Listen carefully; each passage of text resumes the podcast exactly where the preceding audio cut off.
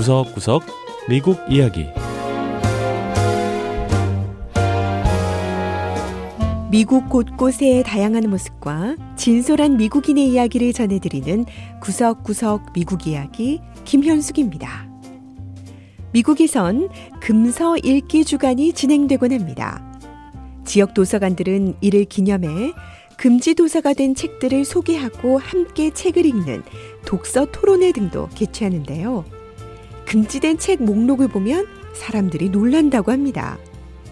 고전 문학으로 알려진 책들도 일부 학교에서는 금서로 지정돼 있기 때문인데요. 금서 읽기 주간을 맞아 독서 토론회가 열린 미 동부 버지니아주의 한 도서관을 찾아가 보죠. 첫 번째 이야기 미국 금지 도서 읽기 주간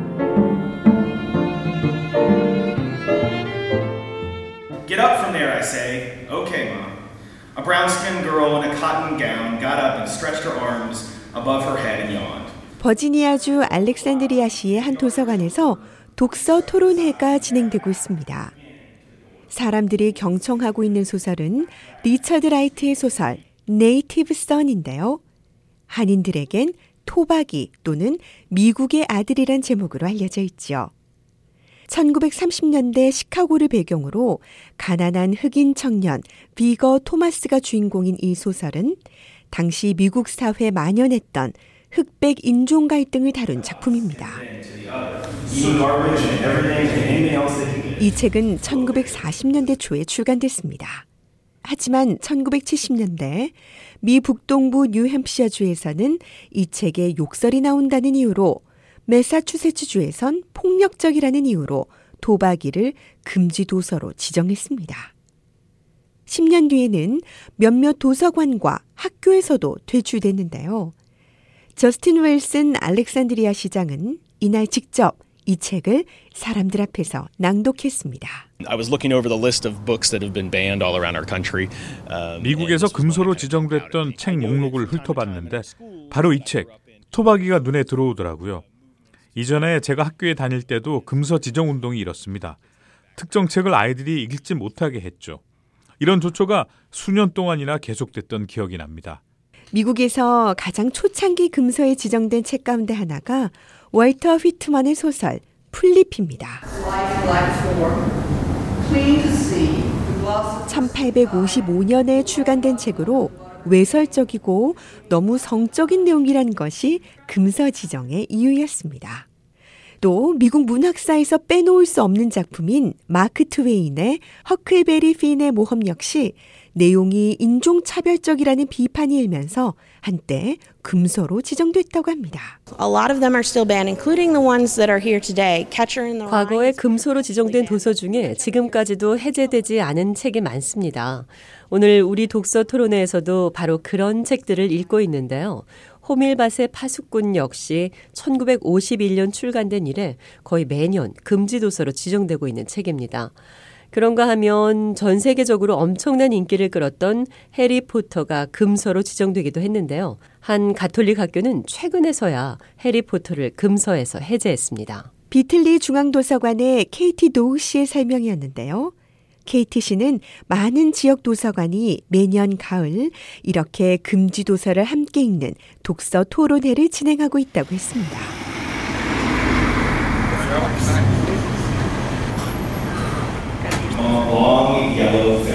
행사에 참석한 셀리 보컴 씨는 호밀밭의 파수꾼을 읽는 시간을 선택했는데요. 학창 시절부터 독서를 좋아했다는 셀리 씨는 이렇게 금서들을 읽어보면 왜 금서로 선정이 됐는지 이유를 알 수 있다고 했습니다. 이 책은 심각한 우울증을 겪고 있는 한 젊은 남자가 동생을 잃은 후 정신적인 충격을 극복하지 못하는 내용을 담고 있습니다. 사실 책 내용을 들여다보면 논란이 될 부분이 많습니다. 하지만 그렇다고 해서 금지 도서로 지정돼서는 안 된다고 생각해요. 누구나 자신이 원하는 선택을 할 권리가 있잖아요. 그 권리를 막을 사람은 없다고 생각합니다.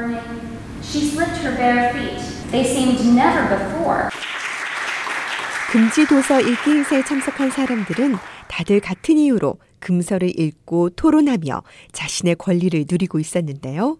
미국 법원들 역시 언론, 출판 자유를 보장한 미국 수정헌법 1조에 의거한 판결을 내리는 경우가 많다고 합니다.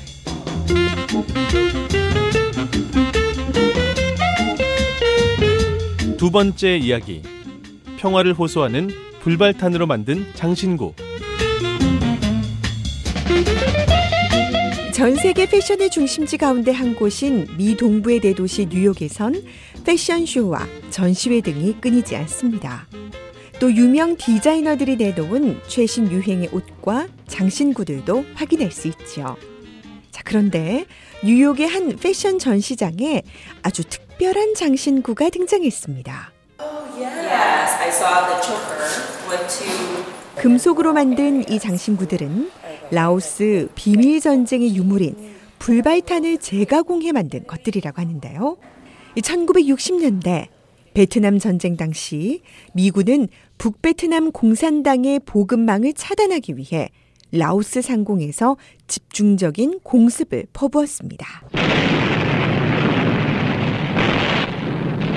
하지만 미국이 공식적으로 이를 인정하지 않아 비밀 전쟁이라고 불렸죠. 뉴욕의 디자이너 엘리자베스 수다 씨는 10년 전 라오스를 방문했을 때 라오스 사람들이 바로 이 비밀 전쟁의 유물인 폭탄과 지뢰 파편을 녹여 철 숟가락을 만드는 걸 보게 됐는데요.